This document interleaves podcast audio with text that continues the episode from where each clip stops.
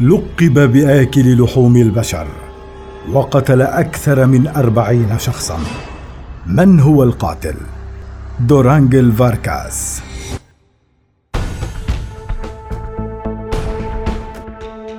في عام 1999 استقبل ضابط من الحرس المدني الفنزويلي مكالمة طوارئ. لقد كان تقريرا مروعا. عثر صبيان على عظام بشرية في حديقة بالقرب من نهر. وصلت الشرطة ووجدت أيضا بقايا الأشخاص الستة الآخرين اليدين والقدمين والرؤوس. أدت التحقيقات حول المكان إلى منزل صغير فقير يسكنه رجل يبدو أنه مجنونا يدعى دورانجل فاركاس. أخذوا فاركاس إلى مركز الشرطة حيث كانت كلماته الأولى ساحقة. وبكل بساطة طعم لحم الرجال أفضل من طعم النساء. الإناث طعمهن حلو لكن الرجال أشهى بكثير.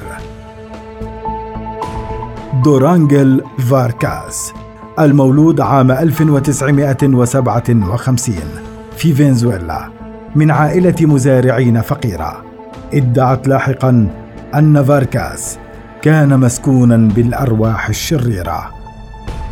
وينتمي معظم أفراد عائلته إلى مجموعة حرب العصابات المعروفة باسم قوات التحرير الفنزويلية التي تسيطر على منطقة الأدغال التي يعيشون فيها. اعتاد فاركاس على اصطياد المارة في حديقة في مدينة سان كريستوبال بولاية تاتشيرا. بمجرد القبض عليه اعترف بقتل وأكل ما لا يقل عن عشرة رجال في فترة عامين. رغم أنه اتهم بقتل وأكل أكثر من أربعين شخصاً. ولأنه لم يكن يمتلك ثلاجة للحفاظ على اللحوم الطازجة كان يقتل شخصين في الأسبوع. في تلك السنة وفي مقابلة تلفزيونية وطنية قدم تفاصيل عن جرائم القتل التي ارتكبها حيث قال لم أقتل ابدا الرجال البدينين لديهم الكثير من الدهون والكثير من الكوليسترول. وأثناء الطبخ عليك أن تغسل وتطبخ اللحم جيدا وبهذه الطريقة تتجنب الإصابة بالأمراض. أنا أصنع حساء جيدا باستخدام العيون والألسنة. وسئل عما إذا كان نادما على ما فعله. فقال أنا لست نادما على أي شيء فعلته لأنني أحب اللحم البشري. في كانون الأول ديسمبر 1998 قتلت جاري مانويل وقال الجميع إنه شخص جيد. حسنا إذا كان شخصا طيبا يجب أن أتذوق طعمه الجيد أيضا. فقتلته.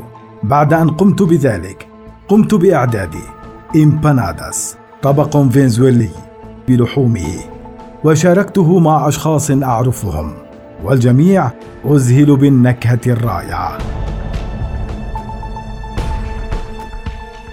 يعتقل دورانجل فاركاس حاليا في السجن ولا يقضي عقوبة بالسجن فقط وإنما كحماية للآخرين حيث إنه يعاني من انفصام وجنون العظمة.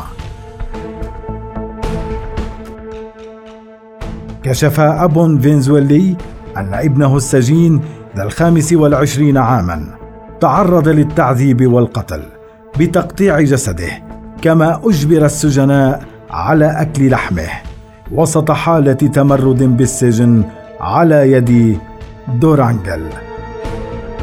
وأضاف الأب ان ما يؤلمني أنني لا أستطيع أن أدفن ابني أو أقيم له جنازة.